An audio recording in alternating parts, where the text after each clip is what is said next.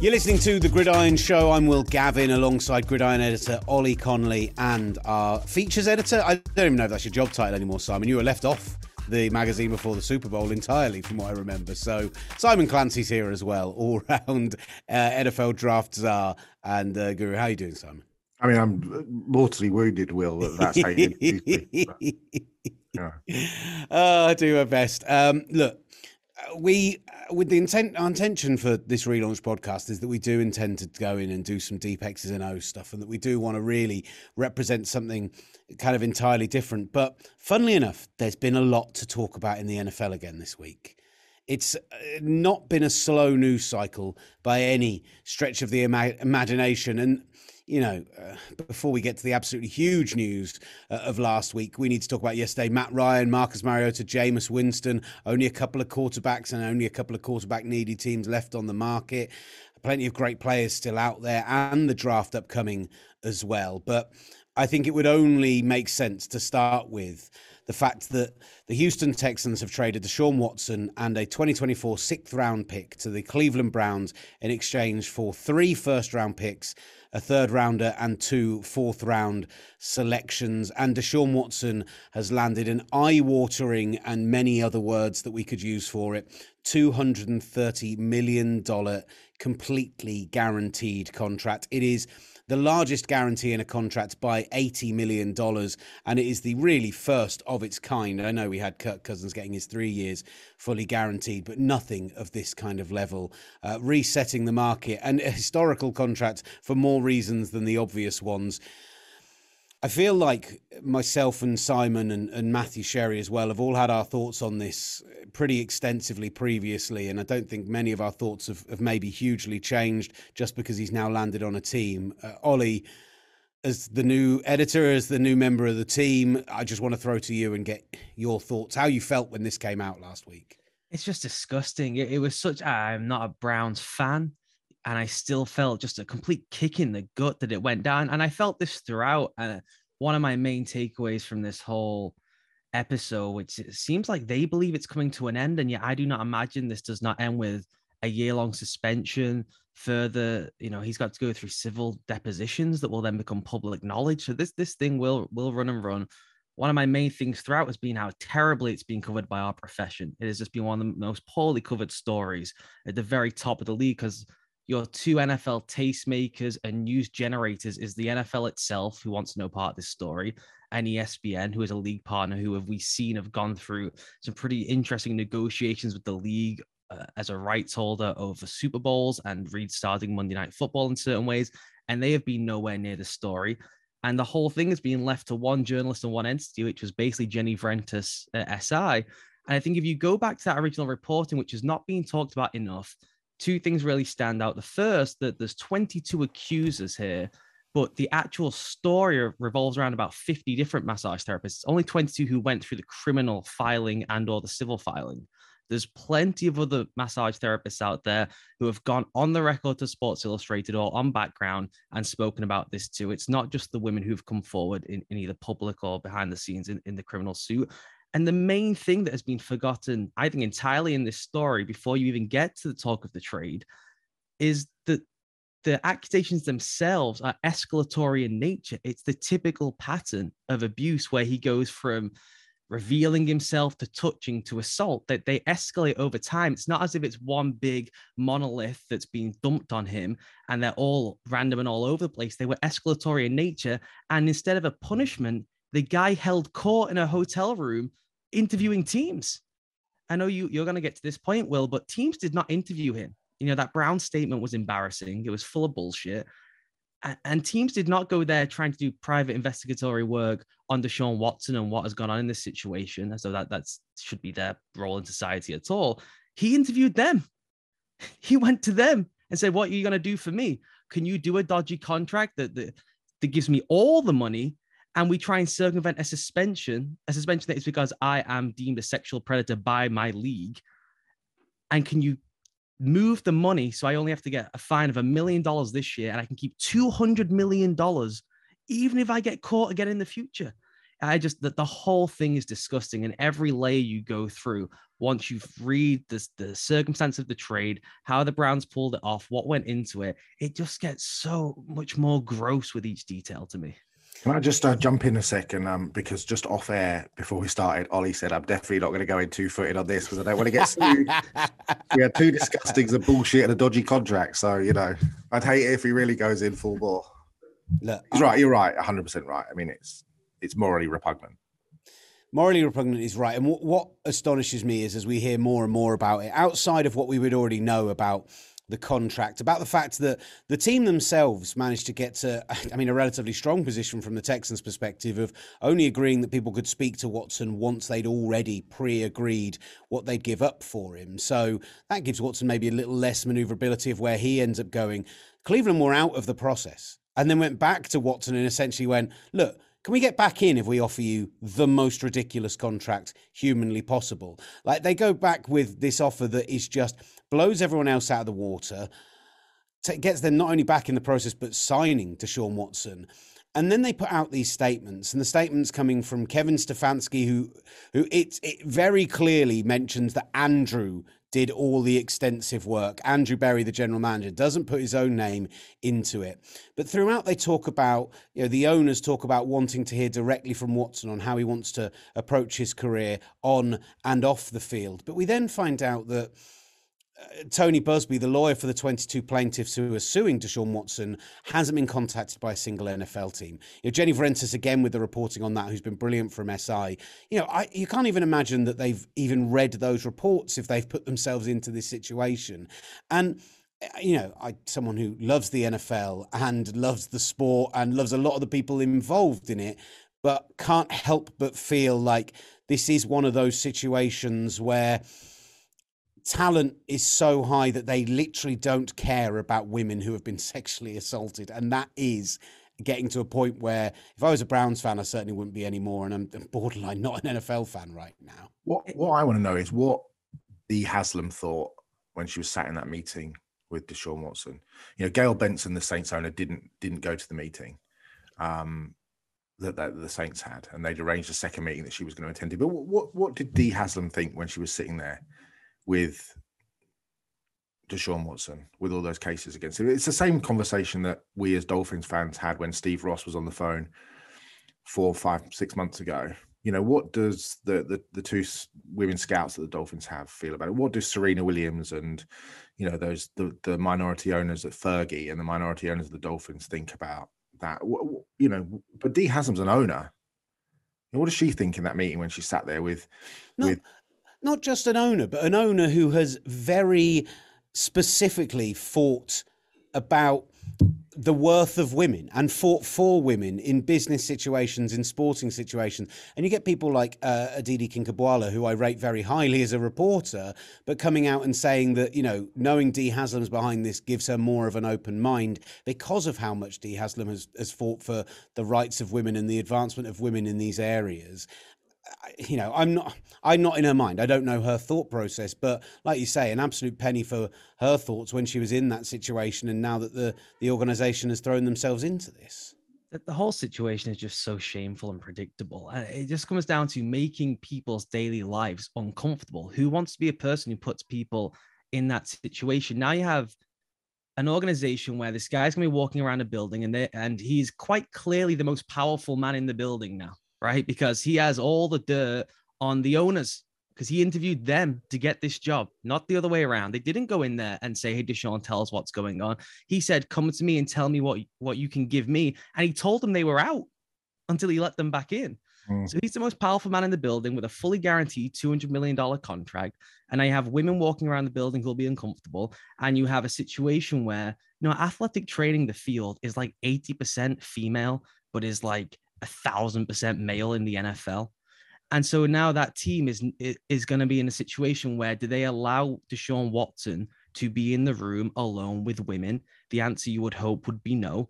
And so what is the knock-on impact that either a woman loses their job or doesn't get hired, or that they have to face that really uncomfortable decision in their workplace? It, it's just so, so gross. And I'm not saying that Deshaun Watson should never play professional football again, but it's just we are not even close to the end of the line We've not heard an apology from him. We've not heard anything from him that says maybe some of these actions were wrong. We haven't heard a single thing from him. And until we've seen the civil depositions and the fallout consequence from the league and what he wants to say on the matter himself publicly, I just cannot believe a team decided to trade for him now. I also think it's just a terrible indictment of the NFL and Roger Goodell. You know, the NFL is amazing at making billions and billions and billions of pounds or dollars. It's not very good with its own moral compass. Do you know I mean? I mean, look at look at the history. You know, the game is marketed to women. We, you know, Will, you know Phoebe Schechter better than better than both Ollie and I. You know, Phoebe's work at the Buffalo Bills. You know, we have breast cancer awareness and pink cleats and women's coaching forums and you know the, the women coaches at the Buccaneers. I mentioned the scouts at the Dolphins. You know, you go back to Connie Carberg at the Jets. You know, Sarah Thomas, all these sorts of things. But look at the situation with Daniel Snyder. You know, fined ten million dollars, which is essentially two percent of the team's total revenue. Not even Snyder's yearly revenue; it's just the team's total revenue for. You know, I mean, I don't want to get sued either, but you know, a string of sexual harassment cases against women. Um, I just think it's. I just think, I think Roger Goodell has got to come down with a. They've got to make a statement, you know. And I get that people are sort of slightly outraged at Calvin Ridley getting a year's suspension, and you play that against Ray Rice and what happened to him or Tyreek Hill or whatever. But you know, I think that. It- the NFL paint themselves into a corner with that because those are the rules, and they, they, you know, that. But I mean, they're stupid rules. Yeah, that things No. have to change on that. You front, punch a woman in the face in the lift and knock her out. You shouldn't be abiding by the rules, you know. And if a guy has got 22 cases against him, which are still significantly ongoing and could still significantly affect his life moving forwards, depending on whether he's found guilty or not, I, I don't understand how we're even in this situation. How is he even viable to be traded at this point? How I just it, it just throws up so many questions. But you know, we'll have breast cancer awareness week and we'll have the pink cleats and we'll trumpet Sarah Thomas and those sorts of things. But really and truly, it's just a dirty, dirty affair that, you know, I don't think anybody comes out of this looking good, least of all the Browns, the NFL, and you know, it's just not very it's just not very good. the commissioner's office comes out of this in a really odd situation because far be it from me, I have hammered Roger Goodell throughout my career for being so very many things that using this platform now would certainly get us all sued. So I won't say any of those things right now, but they have been excellent at trying to promote diversity when you compare them to similar level organizations throughout the US. They have done real work in terms of di- diversifying their key principal positions with women and people of color, right? They, have done a brilliant job at that. But Roger Goodell works for owners, many of whom have these issues. Si talking about Jerry Jones, Daniel Snyder, Robert Kraft, right? So he's a meat shield for those guys. And now he's in a case where he probably wants to throw the book at Deshaun Watson for probably a season, as you mentioned there, I like the Calvin Ridley one. He already served a shadow ban last season. So then you've got two years. And now he's going to have to find a way to tear up his collective bargaining agreement that they spent God knows how long working on because he's going to want to find a way to find the Browns and or Watson for that creepy contract that tries to absorb the suspension. He cannot have teams writing contracts to get out of them knowing he's suspending and essentially fining players. That's how the NFL works. You get suspended and the fine comes out of the paycheck essentially. And the Browns structured that deal to make it so he loses no money in the year when he's suspended and gets all the money on the back end. So he's going to have to find a way to say, I'm changing the rules and now I'm just ch- charging you $50 million or whatever I think the salary should be. So now, and he's got to open himself up there to a CBA challenge. So it is a complete nightmare for, for that head office where I think I know what Roger Goodell would want to do. I think he'd want to suspend him for a long time and fine him his full salary because he has that pattern of behavior, often extending way beyond what we would want from a commissioner, but in this case feels appropriate. Yet he's got owners who are fighting the exact same litigation and legal troubles who are the guys he works for. I'll tell you what else looks really bad for the NFL is that five or six months ago, excuse me, the NFL were happy to sit there whilst Deshaun Watson was almost traded to the Miami Dolphins. They were literally a Steve Ross, yes or no, you know, kind of a uh, away from being traded to the Dolphins. Ross got on the phone with Watson the night before the trade deadline and decided that they weren't entirely comfortable moving forwards until the legal situation had been sorted out. But if Ross had turned around and said, you know what, let's just do it, the NFL would have signed off on it. And we hadn't even had the, you know, the court hearings that we had a week ago or whatever. I mean, it's just it's just another awful look for, for, for a league that's sort of. Yeah, but uh, even frustrating. Even that, as Ollie said, like a shadow ban last year. But realistically, they didn't step in and do anything. They didn't step in and put him on any kind of commissioner's exempt list, which would have taken his salary away from him, like they have done with other players in the past who have had legal issues that are ongoing and therefore they've not been able to enact anything more serious. Fact is, they've not suspended him yet because he was still going through the grand jury. And the grand jury indictment, by the way, deciding not to indict him doesn't actually end the criminal cases either, which everyone has kind of acted like that just means, well, we're only dealing with civil cases now. He could still get criminal charges brought against yeah. him, and that could he could be out week, of the league. And there were people last week saying, "Oh, it's over, it's brilliant." It's like, yay! It's like, no, I mean, zero chance. And it goes to Deshaun Watson's messaging himself too of him. He has throughout this whole process made himself the victim planting the stuff about how it's a grand conspiracy from the Houston Texans to take him down because of some weird, you know, former work from one lawyer who I can't imagine there's that many high-priced lawyers in Houston who aren't all in the same rooms together, and somehow that was some some grand conspiracy against him and, and as you said there that there is a, a, a, sense and tone and again i go back to the media coverage of this of not educating people well enough. Why would a normal citizen need to necessarily know the outcomes of grand juries and what that means for someone? It is not in any way that he was declared innocent. There's only nine women that testified on that grand jury not all 23 22 accusers excuse me. So they went off those nine people. They decided there wasn't enough evidence because guess what? They don't videotape in massage parlors for a reason so where would the evidence come from, right? It's just comes down to the classic he said, she said. He's the most powerful man. He has the best lawyers. And so they weren't able to bring evidentiary charges against him. Does not mean, like you said, Will, there could not be more evidence in the future and they could charge him again, could charge him in a different state because he's, he's spent time in Florida too. And we don't know what the situation is there. So it, and him and his team have acted as that's innocent, and that's why a trade can go ahead. And the NFL and the, the Browns have acted like that's innocent, a trade can go ahead. That is not what has happened. He has not had charges brought forward yet, and he continues to go through civil litigation.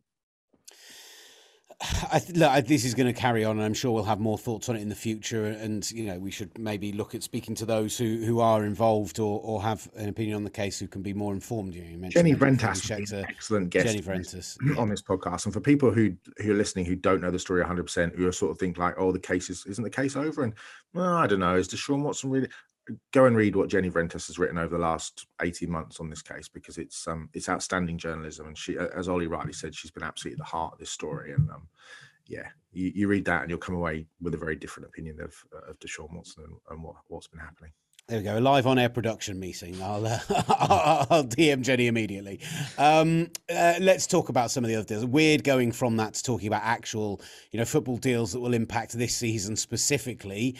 Uh, but we talked about around Deshaun Watson last week the idea that the Falcons was a landing spot for him and you know, hometown team, ball boy there, all of that stuff that came previously. And, and I floated this idea that Matt Ryan to the Colts was what made most sense if that happens because they're the team that could absorb the cap hit easier than anyone else.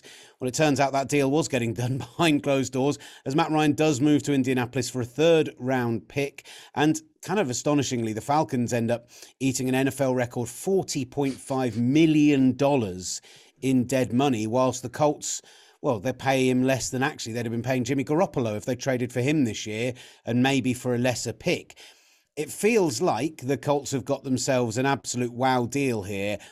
Admittedly, as pointed out on social media, a year after putting together a pretty poor deal for Carson Wentz, but uh, it does feel like they've dug themselves out of a hole, Ollie. Yeah, I think that people can go through kind of the layering of it, and maybe it, it, didn't jigsaw together the way you would quite like. But the point is, at the end of the, they went into the offseason with a bad quarterback. They leave the offseason with a good quarterback, admittedly a, an older one, and with an extra draft pick. That that's about as good as you can do, and paying him significantly less to open up some cap space to do some things in the periphery. So that's about as good as it gets. I mean, Matt Ryan was pretty excellent last year. I know people look at some of the, the figures and stats, and there's some really low, low lights, but he was playing behind one of the worst offensive lines in the league, legitimately the worst center in the league, a horrific designed setup where six weeks into the season, I thought Arthur Smith would be one and done because they couldn't time up the snap properly. It was it was like pathetic from a holistic point of view.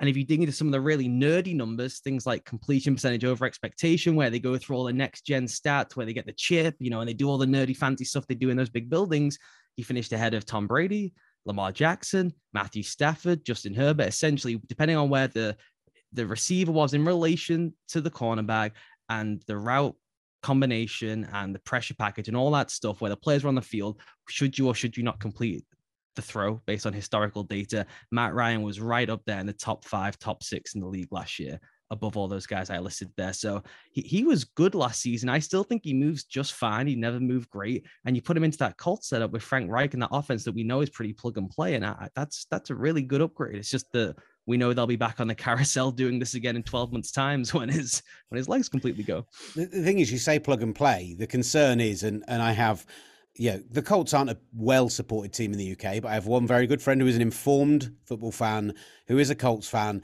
who has literally bet me that they still won't make the playoffs this year despite having matt ryan um, because They've not addressed wide receiver. They've not addressed the offensive line. They've not addressed tight end. They've not addressed corner they still have some cap room to do that and the draft as well, of course, but they are looking limited. This is a worse team that Matt Ryan is entering than the team that Phil Rivers joined two years ago. I think arguably Matt Ryan is an upgrade on who Phil Rivers was two years ago, but there's still a lot of work to be done in Indy, Si. There is, but there is a lot of good young players on that team, especially on defense. You know, you've got DeForest Buckner that people kind of one of the most underrated players in the league, I think, in terms of just you know people that know the league know who he is. But you talk about top three or four defensive tackles in the league, and people kind of forget DeForest Buckner. They've just brought in Yannick Ngakoue five seasons in a row with eight plus sacks you know, I know it's his like 19th team in 20 minutes, but you know, he's you know he still gets to the quarterback. Those two young edge rushers, uh, uh Dayo Odeyingbo and um, and Kwity Paye, obviously started well last year. You look at the linebackers with Darius Leonard, Bobby Okereke's playing really well. Um, and actually, I know they've got rid of Rock Ya-Sin and they will need to target the secondary, but they've got really good players in that secondary. Um, you know, Kenny Moore, Julian Blackmon, etc. And there's still a draft to come. Offensively, you've got you've got the best running back in the league in Jonathan Taylor. You know, Derrick Henry obviously been out, but you've got Jonathan Taylor. You've got receivers in Michael Pittman, Mo Alie-Cox has come back. Yes, they need help at those positions, but also it's a really, really strong draft at receiver. You know, you can go 8, 9, 10, 11, 12 receivers down and still probably get somebody who can contribute early and often. Even into day three, you're going to be looking at guys, you know, Jaivon Heiligh, Coastal Carolina, the, the, Dijon Dixon. There, there, are players that are going to be able to help this offense and help it pretty quickly. And I think there's, you know, especially if you go in the first round, there are some refined route runners, guys with good hands. I think for Matt Ryan playing indoors in that stadium for in a really quarterback friendly system for a quarterback friendly coach, I think it's just an absolute. And, and Ollie says, you know, it might be one year, it might not be, it might be two years. You know, who's to say it might not be it might not be three years if they can build around him a little bit with some, you know, there's still Marquez Valdes-Scantling is still out there. are still a number of receivers who are, you know, who are free agents who haven't been picked up yet. There's trades, you're going to have the June 1st cuts, all those sorts of things. So I wouldn't worry too much about Frank Reich. And also Chris Ballard and Ed Dodds, who I think are fantastic in terms of the front office. Yes, they kind of missed, you know, missed badly on Carson Wentz, but look, they went back to the well. How, how often do we see GMs just scared of their decision making and never kind of do it? They just went back and they went back and, and they got it right. Hopefully, they got it right because I think, as Ollie says, Ryan's a really good quarterback still. And I don't doubt that they'll come out of the draft and probably the, the second and third phases of free agency with some more skill position players who are just going to help fill out that offense. The big thing for me with, with them, sorry, Will, is in terms of the playoff, what you were talking about there, your friend, the Colts fan, is they're in a different situation to a lot of the other teams. The AFC now has probably nine of the 14 best quarterbacks in the league, something in, in that region. It is ludicrous now how, how many good immediately trying to do the maths. Yeah. yeah. right. you've got Brady, Rodgers, and you know, figure the rest out in the NFC, and everyone Trey else Lance, plays. yeah, AFC. yeah, I get it. I get it. Uh, everyone else plays in the AFC. You might have Garoppolo joining too, but and so that that makes it just a complete gauntlet to get through the thing. But for them, it really is a straight shot right head to head against Tennessee. It doesn't really matter how many games you win. You finish above Tennessee, you're making the playoffs. That, that's that's what it is. Go in the division, and they certainly have the pieces. And as Saya mentioned there, which is really important for them heading into the season, they are pot committed. That front office knows, whiffed on the last one. Irsay gave them a do over, let them go again, didn't cost them a lot in, in terms of draft picks or cash.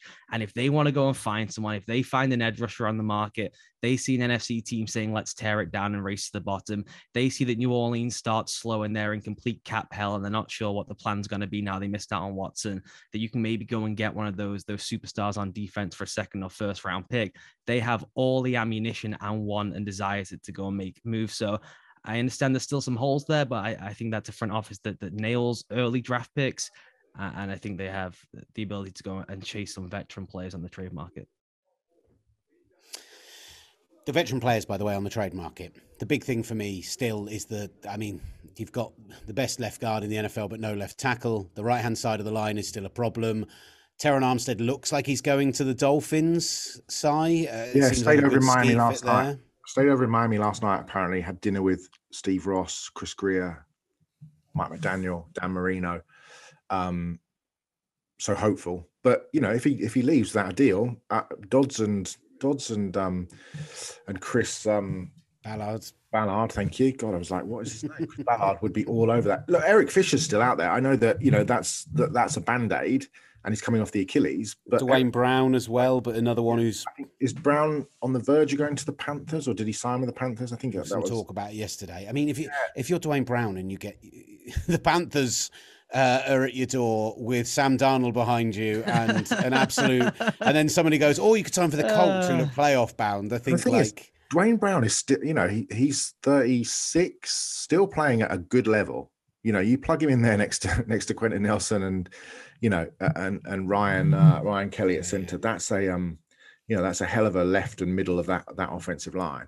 Um, I wouldn't worry too much about Indianapolis finding, like Ollie said perfectly, the the Colts are good, certainly in the you know day one, day two of the draft of finding good. T.Y. Hilton, you know, potentially could come back. They've got, you know, there are possibilities, and there's going to be, you know, you look around the league, there's an awful lot of play. Like, what if? I mean, I know, I know he struggled in Tennessee last year, but Julio Jones is out on the you know, is on the street. What if Matt Ryan says, you know, let's let's put the band back together? You, you know, you might get six games, oh, you might get ten games. You know but you know what I mean? Of, yeah, yeah, sure.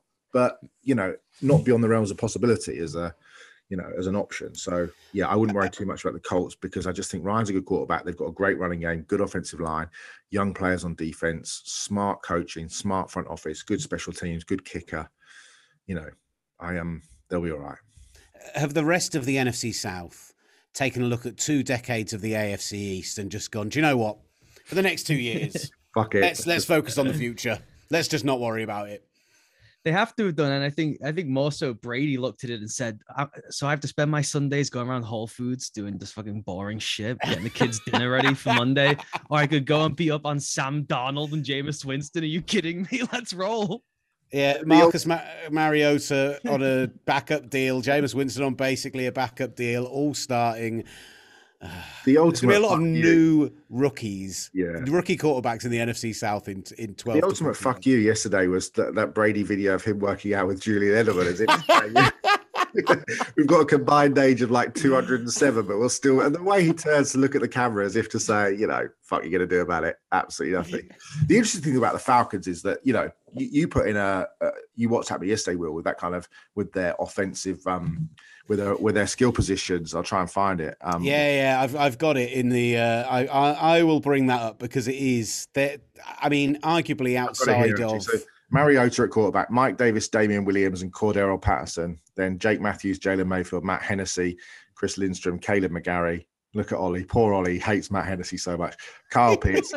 and then the receivers are Frank Darby, Olamide Zaccheaus, and Christian Blake. I mean, if that is not a team that is absolutely burying itself for the first pick in the 2023 draft when, you know, Bryce Young, CJ Stroud, Will Levis, Tyler Van Dyke, etc., are kind of potential first overall picks or high. I mean, that is that's worse than what the Dolphins did in, in the season where they were tanking for Tua Tagovailoa. So they flamed this so bad as well because the it was the timeline was right there for them last year. Burn the whole thing down gather yeah. as many assets as possible, trade Ryan for one, maybe you squeeze a two because the Stafford trade, he's only 35. At that point, the Colts probably do that deal instead of Wentz then, right? And they, yeah. they give up the first for Wentz. And to say, to try to straddle it of saying, we're going to keep Ryan, not change the contract, draft Kyle Pitts, it was just such a hodgepodge of ideas. I'm not sure why they didn't. They changed the whole regime last year. Why was the plan not just to burn it to the floor then?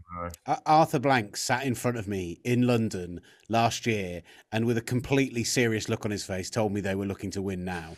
Um, Which they could have done. I, I, would have been all in for that. The two paths were right there that you keep Ryan, you renegotiate the contract, you drop the cap hold, you draft Kyle Pitts, and you just try and squeeze as much juice out. And they could have microwaved, I think, some success quite easily last year. It's that they tried to take this strange middle ground of saying, we'll pay Matt Ryan and keep him, and we'll get rid of everything else around it. It, it made no sense it means that we're left with essentially Baker Mayfield and Jimmy Garoppolo, both looking for trades out of their team.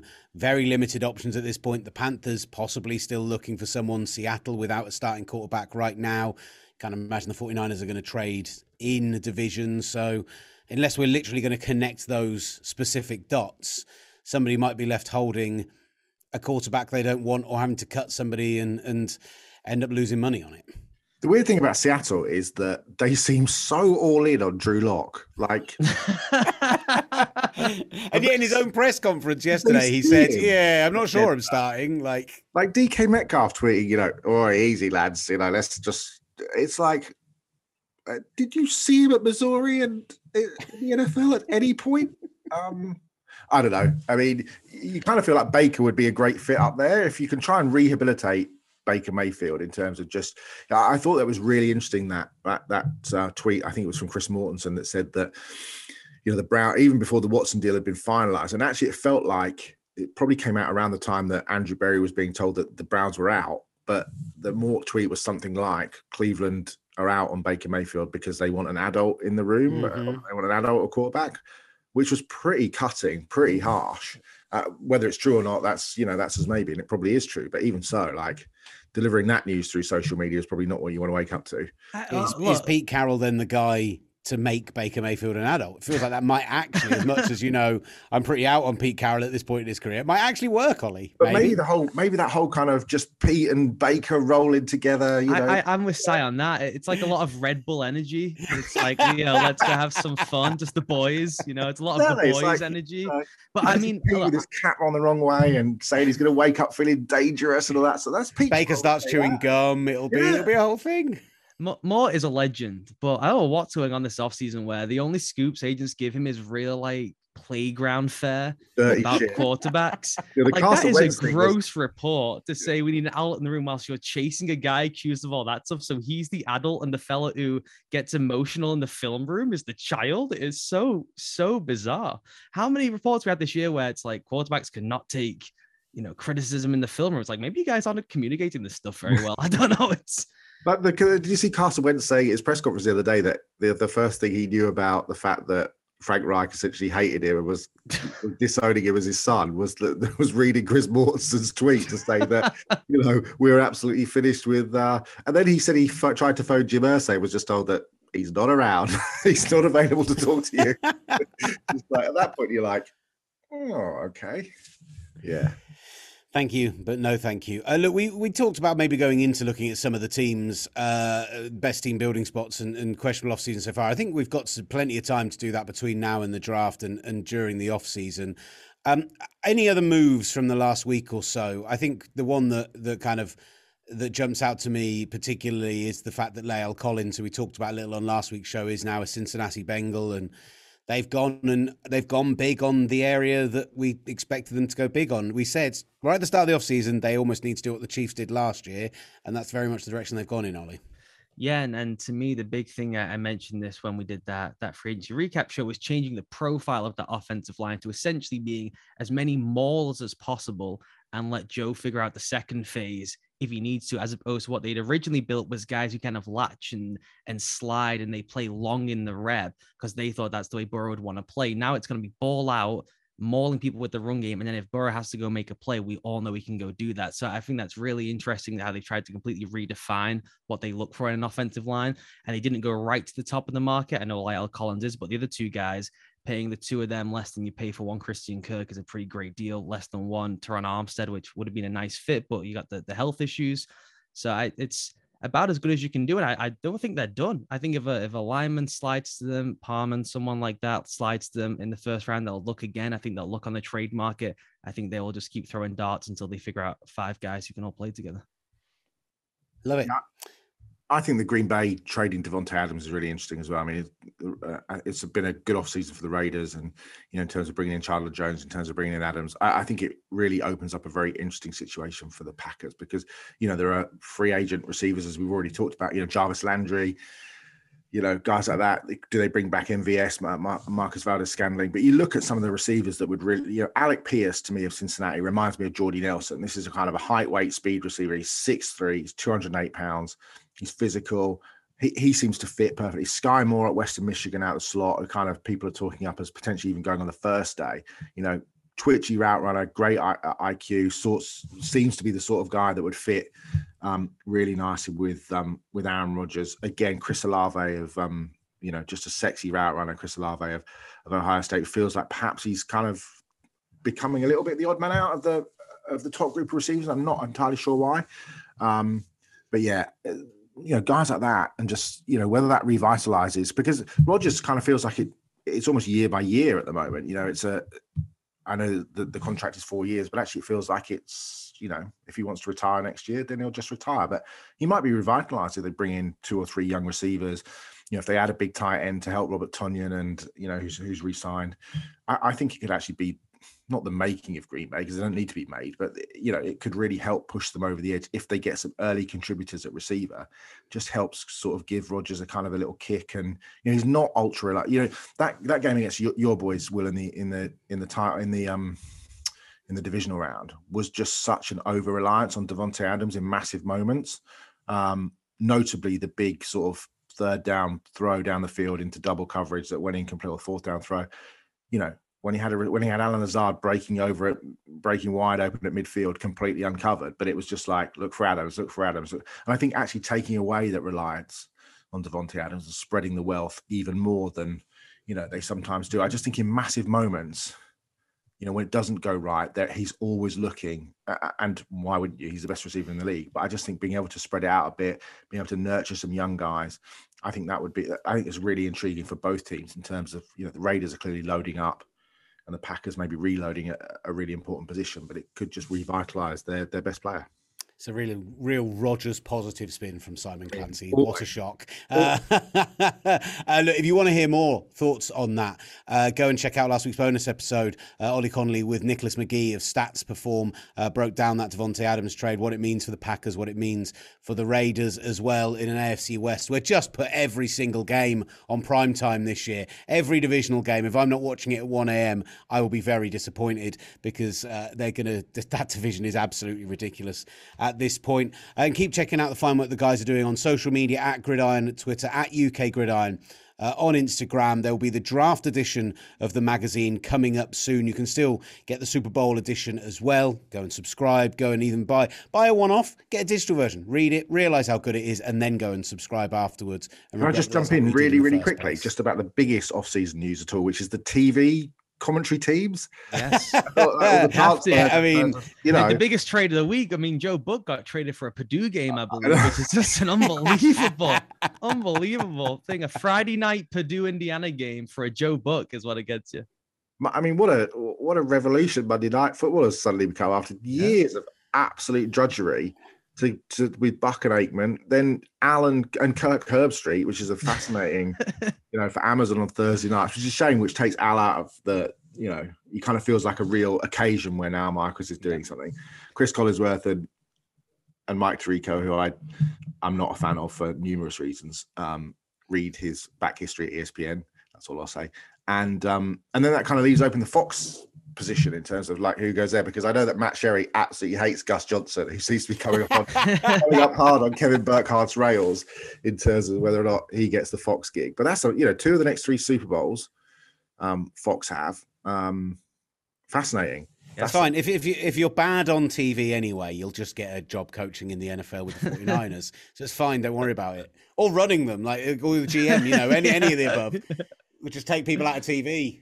You can't really try out a Sean Payton on air. Do you know what I mean? You've got to. This is the thing with the NFL. difficult. That's how you, yeah, you get the whiff on the Jason Witten. Is it's not a learn on the job situation. There's only X number of games a year. You go on Amazon, they pay you twenty million dollars a year, and you're terrible on four games, and Yeah. it becomes Look how bad Drew Brees was embarrassing. in that Bengals. Oh. yeah. Well, that's I- the funny I- thing about that Fox one too, right? Or the NBC one. He's at NBC, right? Is that that was his that was the tryout for the twenty million dollar a year bag off Amazon or whoever, and it was so disastrous that now he'll Mike just be out of the running. Mike Mayock might be an interesting name to keep an eye on because I just wonder what he's going to do. You know, he did a lot of game Notre Dame and playoff games in Seattle, and He did uh, Eagles.